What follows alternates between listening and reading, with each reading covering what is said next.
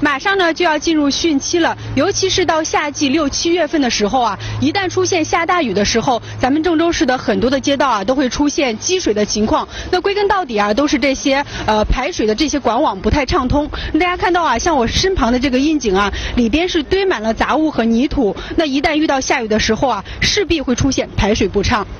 这些场景我们几乎在每年的夏季都会见到。建设路、桐柏路、沙口路二环支路、松山路建设路等等这些地方，往往是积水的重灾区。殊不知，就是窨井里的这些垃圾、泥沙，导致污水管网排水不畅，以至于这些地方经常出现大面积积水的情况。为了做到防微杜渐、未雨绸缪，从二月底开始，市政部门就组织专业队伍在全市范围内开展城市排水设施的汛期前大疏挖工作。呃，全郑州市了这个两千二百公里了这个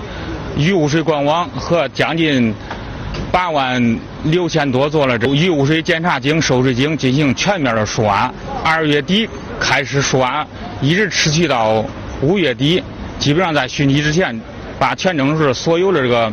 雨水管网，包括收水边井全部刷一遍。针对重要区域的一些容易积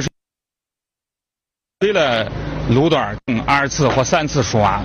陈科长告诉记者，这次的大疏挖工作将持续三个月，期间他们将出动百余台大型车辆和疏挖设备，组织上千人的专业队伍，对市内全部雨污水管道进行全面的清理工作。为了最大程度的减少对于交通的影响，市政部门的疏挖工作将采取避风作业的方式，避开这个呃早高峰、晚高峰，甚至一些呃比较拥堵的路段。安排在晚晚间进行疏挖，晚上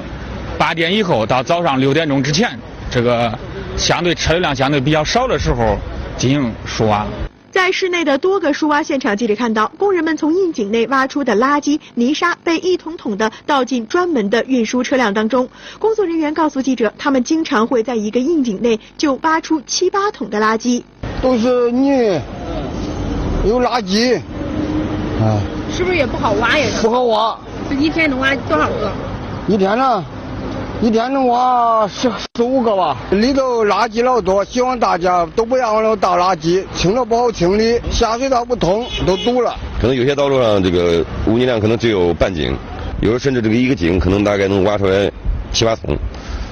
呃，每天的清泥量大概是在三车到四车。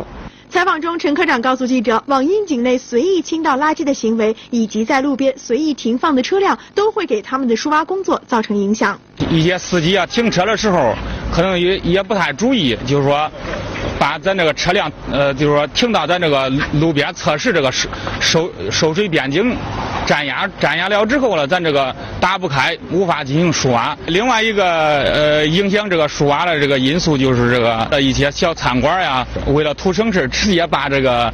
这个泔水倒到这个呃这个收水边井里了，很不利于咱这个管道的疏通。嗯，不要往这个咱这个收水边井里倒一些垃圾。据了解，配合整体疏挖工作，市政部门还将同步开展窨井防护网的更新，杜绝道路积水时因井盖移位而造成安全事故。